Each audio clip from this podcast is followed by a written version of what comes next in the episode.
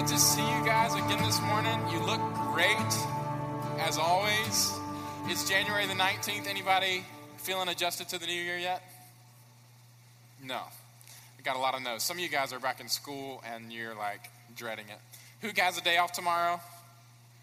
You guys stink. That's great. Uh, happy Martin Luther King weekend. I am so excited, and you hear me say that a lot, but truly so excited because today, yes, today, look at your neighbor and just say, today. And you don't know why you're saying that yet.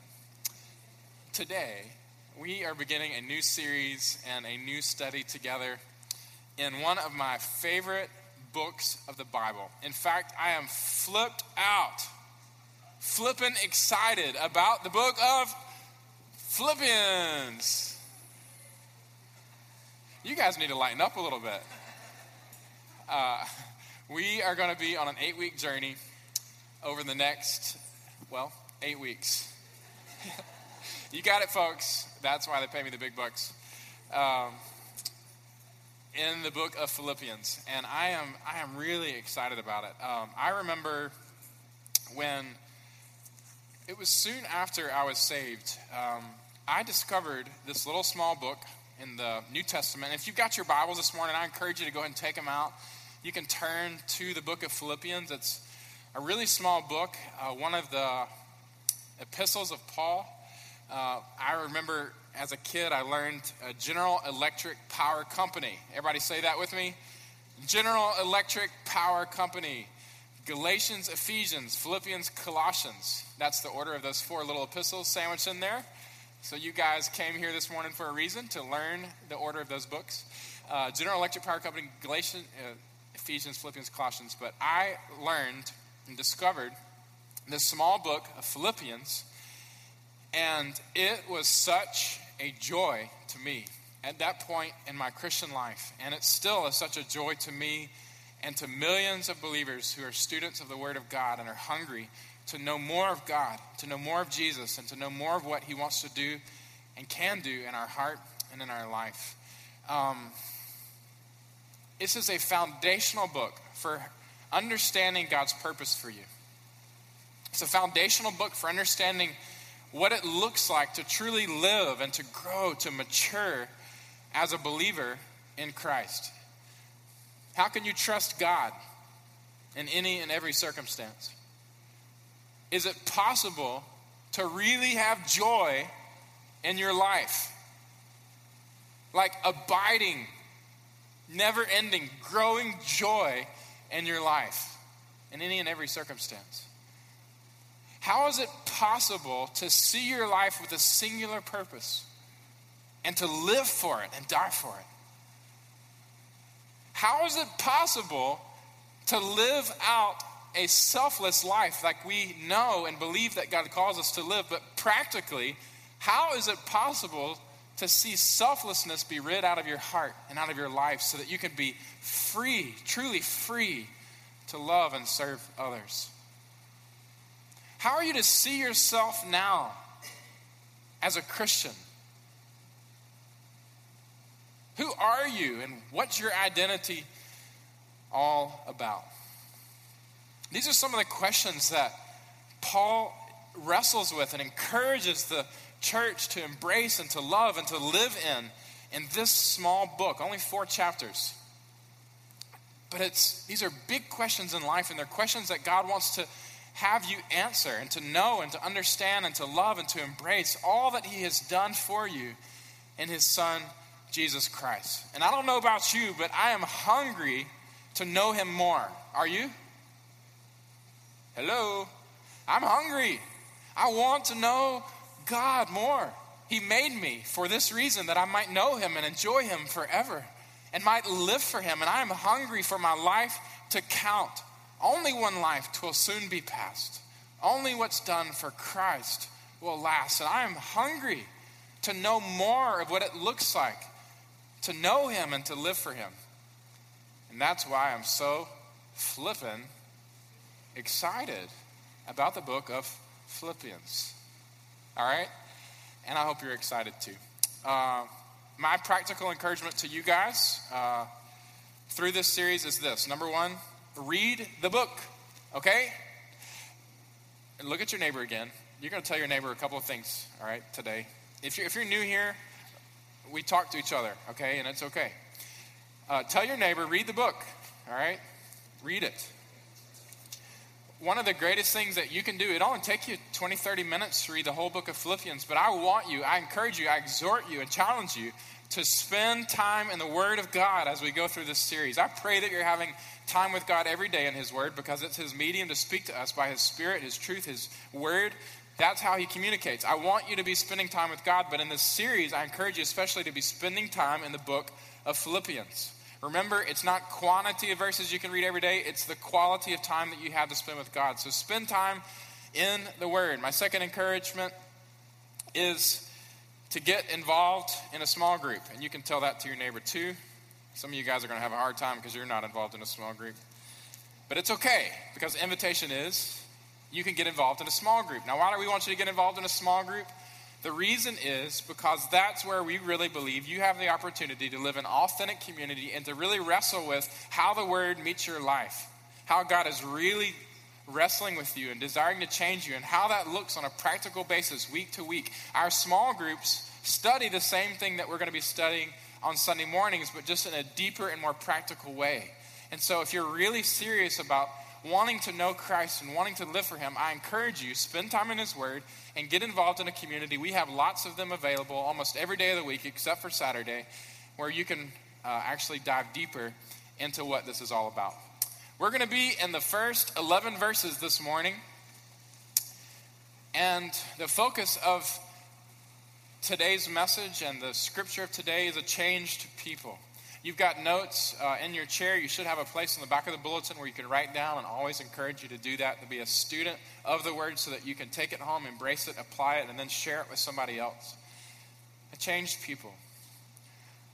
We're not going to go very far this morning, but we're going to go far enough to allow God to start to speak to us. First three verses, let's read the word together. Paul and Timothy, servants of Christ Jesus. To all the saints in Christ Jesus who are at Philippi, with the overseers and deacons. Grace to you and peace from God our Father and the Lord Jesus Christ. We're going to stop right there and just camp out for a minute because I got to fill you in uh, on kind of what's going on. We say books of the Bible. This is really not a book, it should really be called a letter. Paul's writing a letter, and he's writing it, it says here, to all the saints in Christ Jesus who are at where? Philippi. So if you wonder where we get the the name Philippians, it's because this is a letter to the church at Philippi. This is a church very, very close to Paul's heart. Uh, many think, and I happen to believe, that this church is one of the dearest groups uh, to his heart. Philippi. What's the deal with Philippi? Well, Paul went to Philippi on a second missionary journey. It's in Macedonia, which is present day Greece. And Paul's strategy, as he was called out to take the gospel to all people, especially where Christ had not been named, was to go to cities, to go to large metropolitan areas, much like the one that we sit in this morning. He would go to cities, because in cities, what do you have? Large concentrations of people. Very good. Large concentrations of people and from the cities disseminated a lot of the culture of the surrounding areas. People would come into the cities for jobs, come into the cities for trade, come into the cities for courts, come into the cities for their livelihood. And what they what happened in the city often would be what happened in the region. So he went to cities, and this city named Philippi happened to be in Macedonia named after anybody know? Alexander the Great's dad, Philip. And it was a big, major city of the day. It was a really important trading city. There was a big route that ran right through the city that provided a lot of transportation for trade. And so you'd have people coming and going very often in and out of Philippi. It was a Roman colony, which meant which was a big deal in that day. It meant that Rome took it under its own territory and sent in probably hundreds, if not more, of retired Roman army guys and they would establish Roman government. They would establish Roman culture. They would establish Roman gods. They would establish Roman courts. They would establish Roman law. And so they this is a city in Macedonia that is a big bustling city, an important city where people would come and go that is also under Roman territory. Now, if you go back in the Bible, flip to Acts chapter 16. Acts chapter 16. Now, I want you to read this. I'm just having you flip here because I want you to earmark it, put something there, because I want you to go back and read this verse by verse this week. But for now, I want to give you an overview of what happens. And I'm just going to be giving you an overview verse by verse. But this is really important for you to understand because here we learn how this church in Philippi emerges. What we find out is that Paul, after being led by the Lord, he's on a journey, prohibited from going to Asia. He moves into this Macedonian area and is led to move into the city of Philippi. When he gets there, he's obviously interested in spreading the news that God saves through his son Jesus Christ. And one of Paul's strategies is he always looks for where religious people are hanging out. Because he thinks that folks who are already seeking God might be interested in hearing the greatest message, the true message of God. And so, where he goes is he goes down outside of the city, and you read this on your time this week. He goes outside the city, near the riverbank, where a group of women are there seeking God. Now, that doesn't say that they knew the truth about God. In fact, what we learn is that when Paul goes down there, he starts talking and engaging with all of these women. We know that what he was talking to them about was the good news that God saves every person who puts their faith in Jesus Christ. That Jesus, in his life, sinless, perfect, righteous life, in his willing death, not because he needed to die, but because he chose to die for our sins, bearing the wrath of God and taking on our sins in his life, in his death, in his resurrection from the grave. Three days later, to conquer sin, to defeat death and the enemy, and to provide life for all who will call upon his name. In Jesus, God has done everything to bring you back to him. We know that's the message that Paul was proclaiming because it's the message that he proclaimed all through Scripture that we can read. And he's down there hanging out with a bunch of women, women that are interested in spiritual things, and that might describe some of you this morning. You're interested in spiritual things, or maybe a place that you've been in your life where you're curious about God. You want to know Him, you're curious about Him. You might have taken some first steps into the door, and that's a great thing.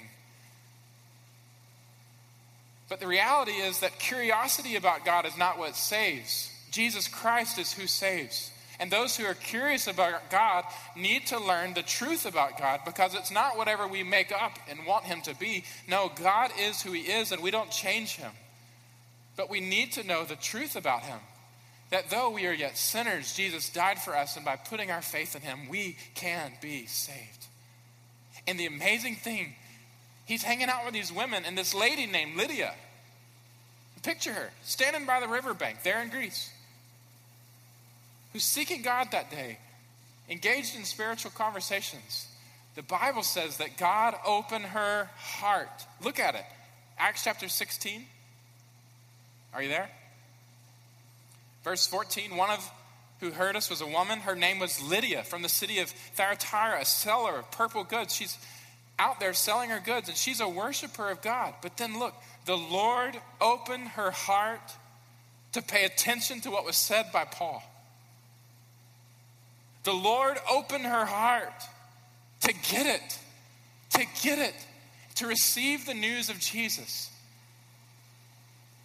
And obviously, she gave herself to the Lord. She was saved because it says in verse 15 that she was baptized. Not only her, but her and her household.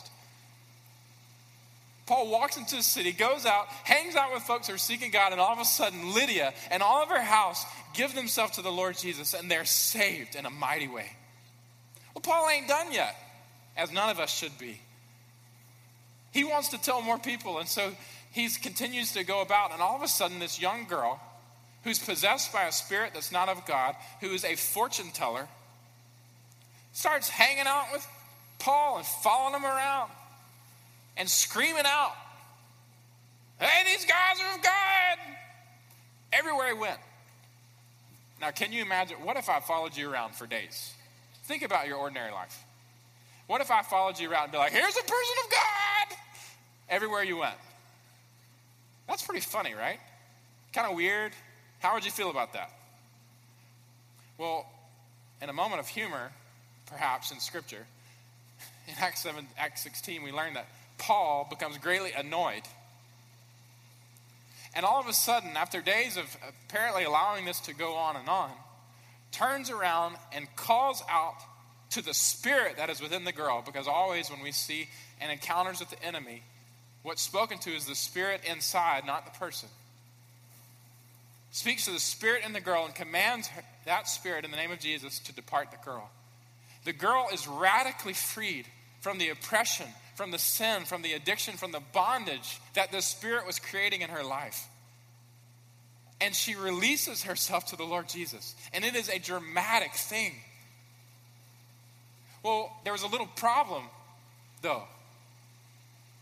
There was a little problem because this girl had been basically living under these guys who were using her for her fortune telling abilities through this outside spirit and were making money off her. They'd set up a business, having her out there in a little booth, being able to try to predict and prophesy people's futures by this spirit that was not of God. And now she's free from the spirit, which means what for these guys?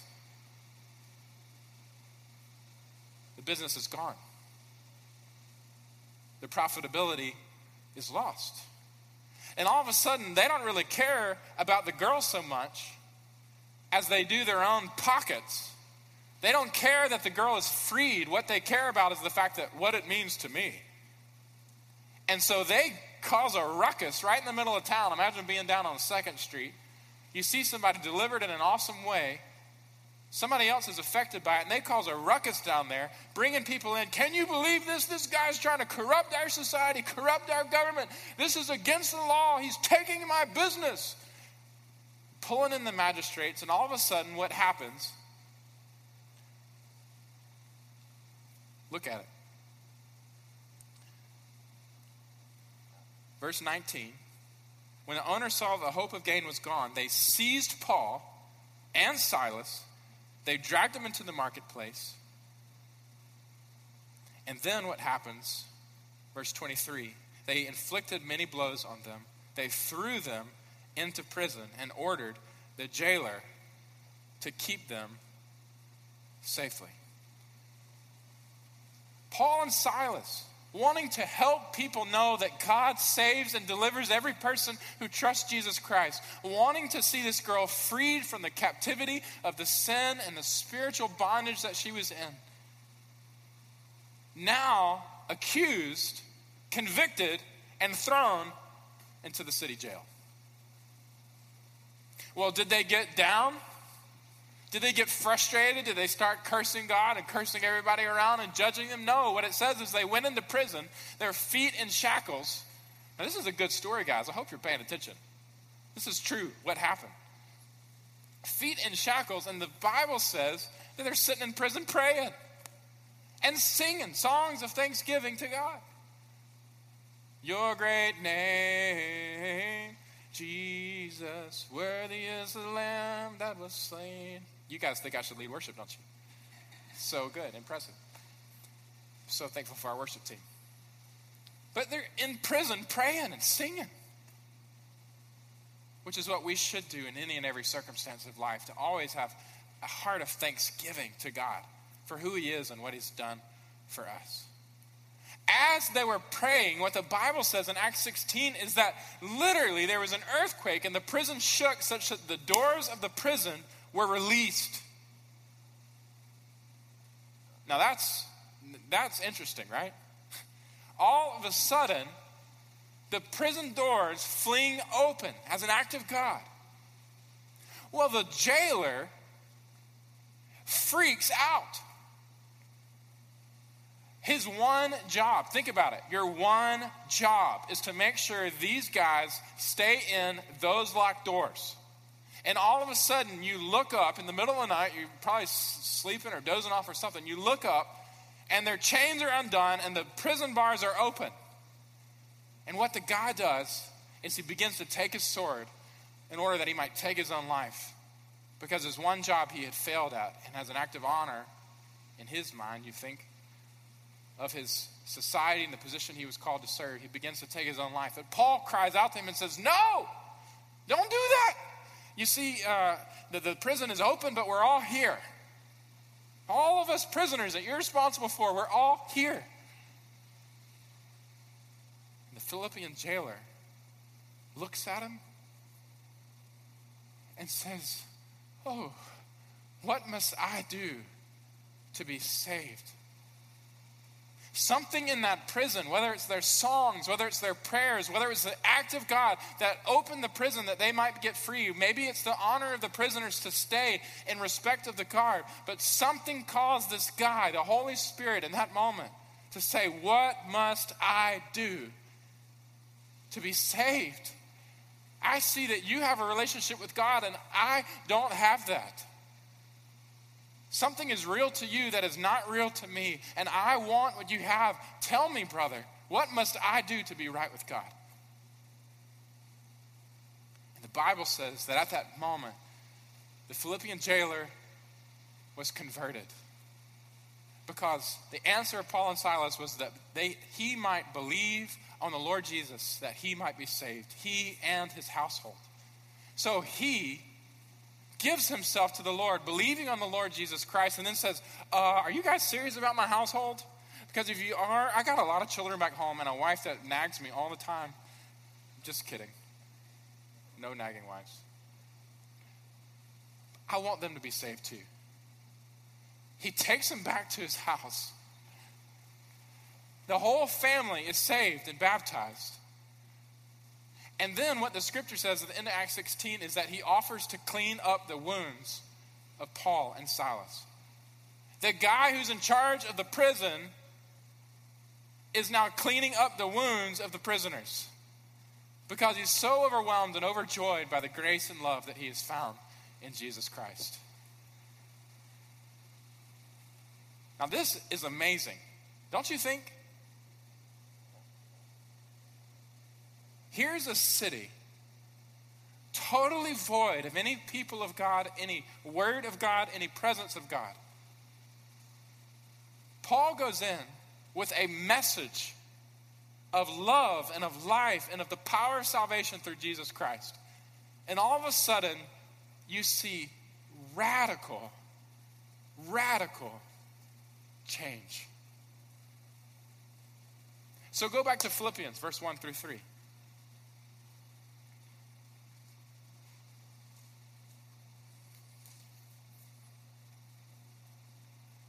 I want you to connect this. Because what Paul says, Paul and Timothy, writing to the saints of Philippi, who he's writing to is Lydia and her family. Who he's writing to is this young girl who had been involved in satanic, wicked, evil activity who had been previously suppressed by a spirit not of God, who had been radically freed. Who he's writing to is a jailer who had once given himself to the honor of Rome, who had been freed from that attachment and now had given himself to the glory of Jesus Christ and his family. This is the church of Philippi. And we assume more who had gathered in faith in Jesus Christ. But let me tell you what a church looks like. And you can write this down. God's people are a changed people. God's people are a changed people. The church simply looks like a group of people, just like you and like me, who have been radically changed by the grace of Jesus Christ and united together in fellowship and in purpose for Him. The first change we see is obvious. They have been radically changed in their hearts. And that's the first point you can write down today. Jesus brings radical change to our hearts.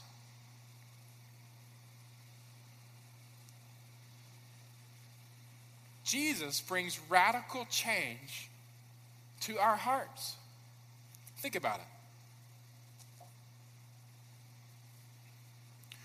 You've got a perhaps middle aged woman, religious, seeking God, but not really knowing the God that she's seeking, curious, but not really having the answers that she needed.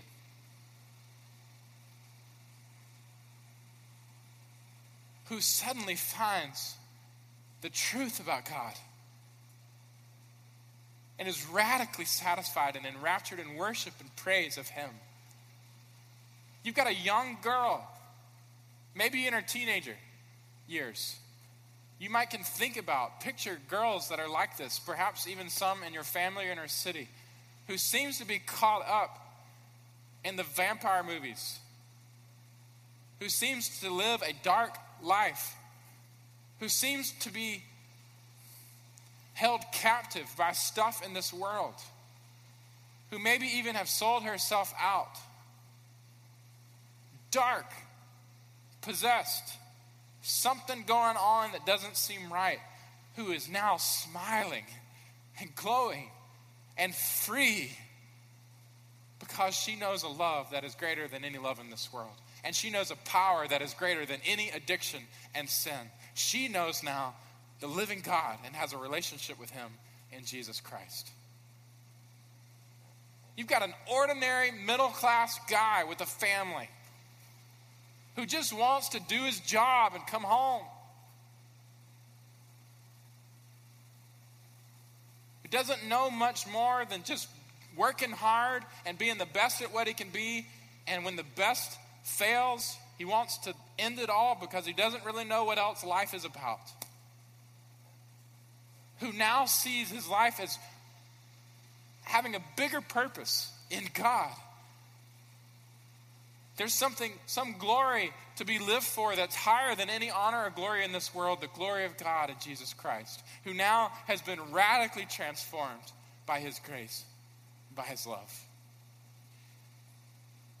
All of these really ordinary people who have really messed up past and otherwise would be clueless in life now are singing together the praises of Jesus Christ. They are a radically changed people, and the first change comes in their hearts. Which is why I believe Paul starts this chapter by saying, To all the saints who are in Christ Jesus, who are at Philippi. To all the saints. What does saint mean? Well, it means one who is set apart. One who has been consecrated, one who has been set apart, who has been changed and dedicated to God. Now, when we think about saints, I, I know some of you guys have heard of religions or denominations within our religion that teach that to be a saint You've got to have a committee that studies your life, that finds you without fault. After 20 years, you've got to perform some kind of miracle and be tested and confirmed that you have now entered sainthood and can be prayed to and all this stuff. Let me tell you, that is not what the Bible teaches about what saints are. Some of you guys come from families and you grew up in church, or maybe you've been around church for a little bit, and you think saints are people who are extraordinarily good Christians. Oh, that Miss Bessie. She's at the church every time the doors are open. She's such a saint. Y'all ever use that? I, I know I did. The reality is, that's not what Scripture teaches either. What Scripture teaches is that every person who is in Christ Jesus, in a relationship with Him, is in fact a saint of God. You are one who has been set apart for Him. You have been made holy, and you are called literally a holy one. Now you look at me and you see all the blank stares. You're going, oh gosh, I'm a saint. I mean, just say that. If you're in Christ Jesus, you can say, I am a saint. And that does that feel weird? Kind of feels weird to some of us. But if it feels weird, it's because you may not have fully embraced that this indeed is what Christ Jesus has done in you, for you, in his life, his death, and his resurrection from the grave. He has purchased holiness for you and given it to you freely by your willing faith and surrender to him. Amen? Your sainthood is not about you being a great person for God, it's about the fact that Jesus was a perfect person for you. And he takes all of your sin that makes you unholy, and he gives you all of his righteousness that makes you holy. And then he calls you his holy one. You are a saint of God. You've experienced a radical grace and change in your heart.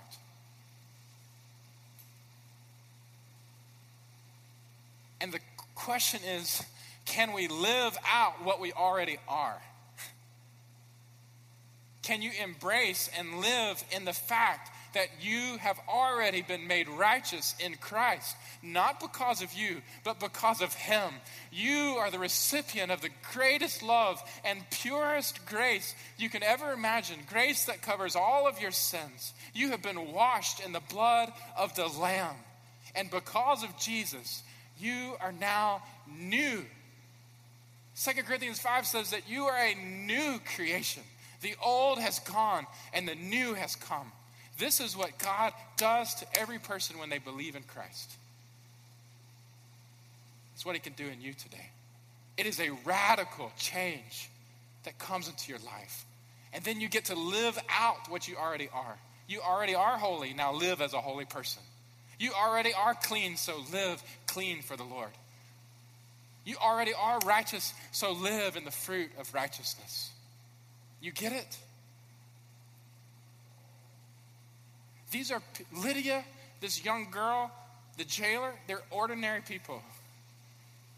They're the Barretts, the Michelles, the Lakitas, the Zacks, the Robs, the Johns of Memphis. They were all on very seeking their own way, very different paths. But all of them have come to know the greatest love, the love of God in Jesus Christ. And they've all given themselves to it and have been changed by his grace. And now Paul says to them, You are saints. You are saints. And then he makes sure they understand that saints in Christ Jesus. And even Paul himself calls himself here, what's he say? First verse? A servant of Christ Jesus. The only letter he doesn't use apostle. He just says, I'm a servant. I'm not exerting my leadership, my authority over you. I want you to know that I'm with you in this. I was a rebel. I was lost. I was trying to be something that I should have never been. And I was on a path toward hell. And now I am a happy bond slave of Jesus Christ. Because giving myself in slavery to Jesus is the most free of all places. God's people are a changed people. And it starts in the heart. The question is for you this morning can you say, I'm a changed person? When you look back at your story, I need you to think about this right now. When you look back at your story, is there anything that can explain who you are today other than the grace and mercy of Jesus Christ? Is there anything that can explain what has happened in your life and heart today other than the grace and mercy of Jesus Christ through your willing faith and surrender to Him? You should have a story of a radical change in your heart that has overflowed into your life. That is the power of God to all who believe. It's the testimony of all true followers of Jesus. A testimony I have encountered the living God, and I am not the same as I once was. I am a new creation because of Jesus Christ in me. Amen. The second two points come from verses 3 through 11. We'll go through them quickly. Not only does Jesus radically change our hearts, but God's people are changed people in this that He also radically changes our community. He radically changes our community. If you want to know what God's church is, what it's all about, look at verses 3 through 11, and we'll tackle both of these final points together. He says, I thank my God in all of my remembrance of you, always in every prayer of mine for you all, making my prayer with joy because of your partnership in the gospel from the first day until now. And I am sure of this, that he who began a good work in you will bring it to completion at the day of Jesus Christ. It is right for me to feel this way about you all because I hold you in my heart. For you are all partakers with me of grace, both in my imprisonment and in the defense and confirmation of the gospel.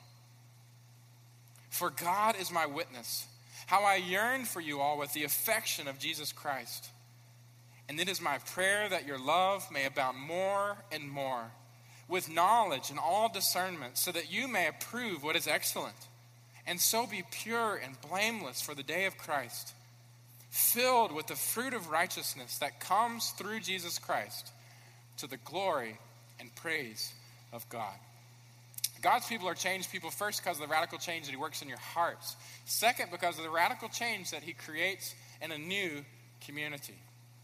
The interesting thing is, if you look back at the scripture, and I think I've got it on the slide here with color coded words so that you can see um, the emotive words that are being used. He uses such emotive words when he's looking and talking to the church at Philippi. I thank my God with joy. I hold you in my heart. I yearn for you all with the affection of Christ Jesus, so that your love may abound more and more. You get this picture that the church that's formed is a church that really likes each other, right? I mean, would it be weird, guys, if I came up to you and I'd be like, dude, I love you. I yearn to be together, right? Or for us as a couple, you know, to say to another couple, man, I long for the times that we get to spend with you. Well, the reality is that this is how we should feel about one another. God's people are a changed people in that there is a new community created, the ecclesia, the group of called out ones. This first group in Europe, Philipp, Philippian church is the first church Paul plants in Europe. This first group, this first group of called out ones, are a weird looking group.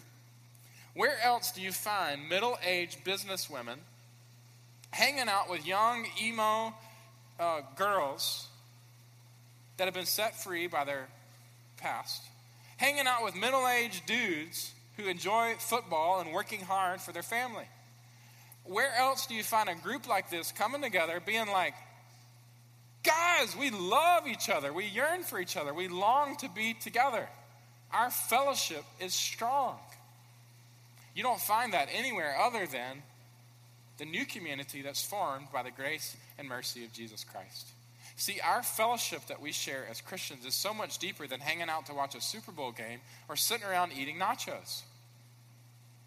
It's so much deeper than just mere uh, acquaintance or, or casual friendship. It is a deep, abiding fellowship centered in the shared experience of the grace of Jesus Christ and the shared purpose that we now have together. The church should be a place where you look at it and you go, I can't explain what's going on there other than something of God. I don't understand how all those people get along and have such deep relationships, authentic community, true friendships, and they love each other. They're living together. I don't understand how that happens other than a work of God. Sometimes I get scared, church, that we look too much like each other. Sometimes I get worried that here in Memphis, one of the most racially tense places I have ever lived, that we could allow the common stereotypes about each other, and it works both ways. That we could allow the common barriers that are built, the common judgmental attitudes,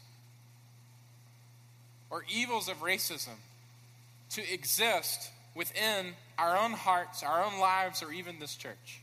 And as long as I'm pastor, I do not want to stand for it, and I want. We are people that doesn't look, as Martin Luther King said, at the color of skin. We look at the content of character. And what I believe we should look for more than anything is whether people are in a relationship with God or not, whether people are made in His image. And let me tell you, every person is made in the image of God. We all bear His likeness. Amen? Put away the petty, discriminatory, tendencies in your life.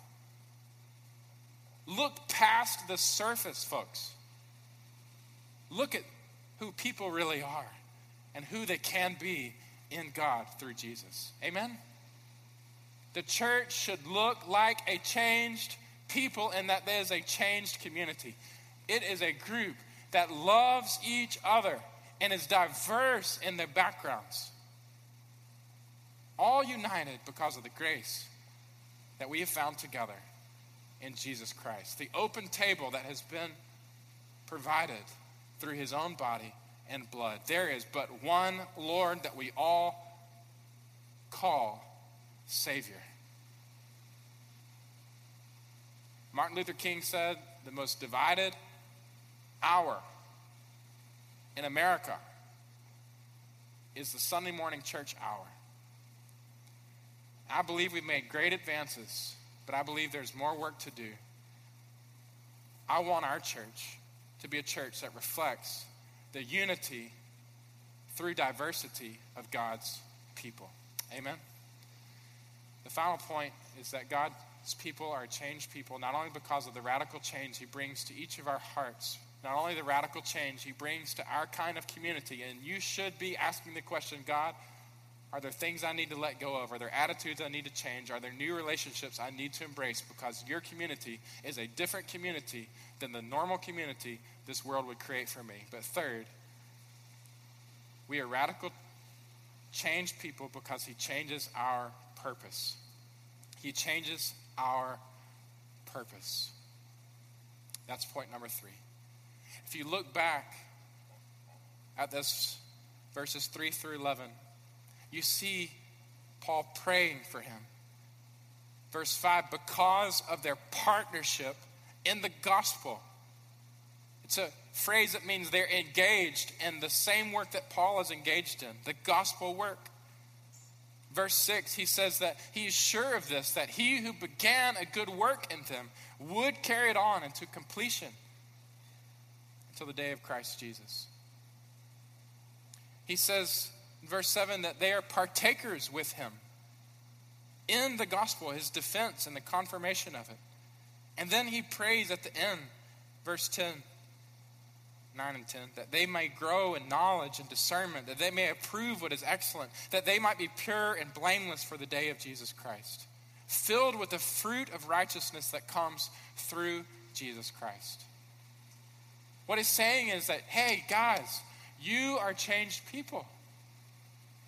You are no longer just wandering around, living your life, doing what you want to do. It's all about me, what makes me happy, whether or not I can grow my bank accounts and live in the good neighborhoods and get a better job and have a good family and not be sick and all of these stupid things that define the American dream. He's saying, No!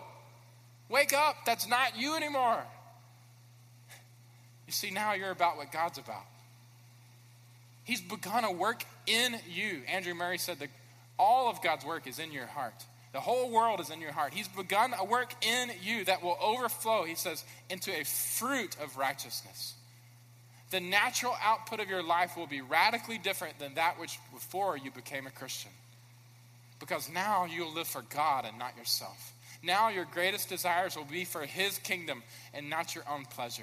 Now you will love to be a part of what God is a part of in this world. He's praying in his introduction to the church of Philippi, he's praying that they would see that they are a changed people. The whole rest of the book launches from here.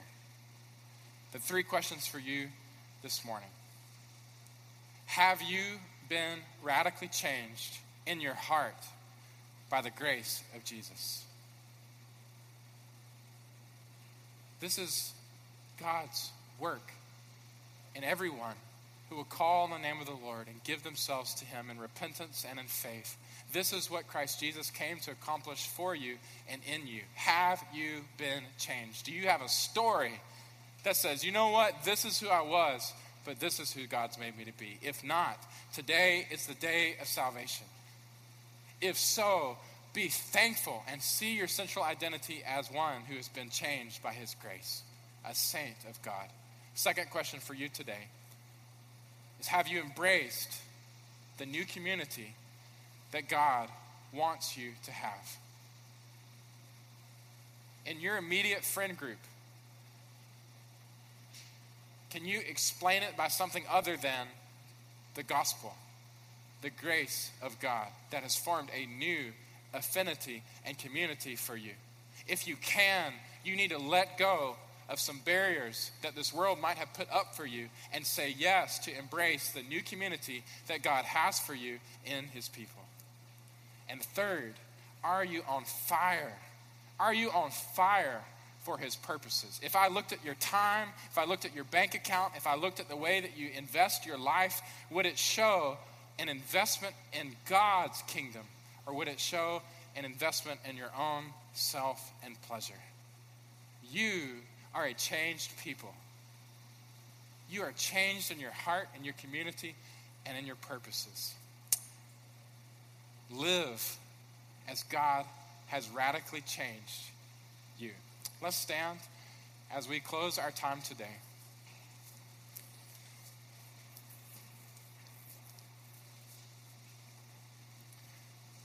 As we sing our closing song this morning, communion is available here at the front. We observe communion regularly together because the Lord has instructed His church, us as God's people, to do so.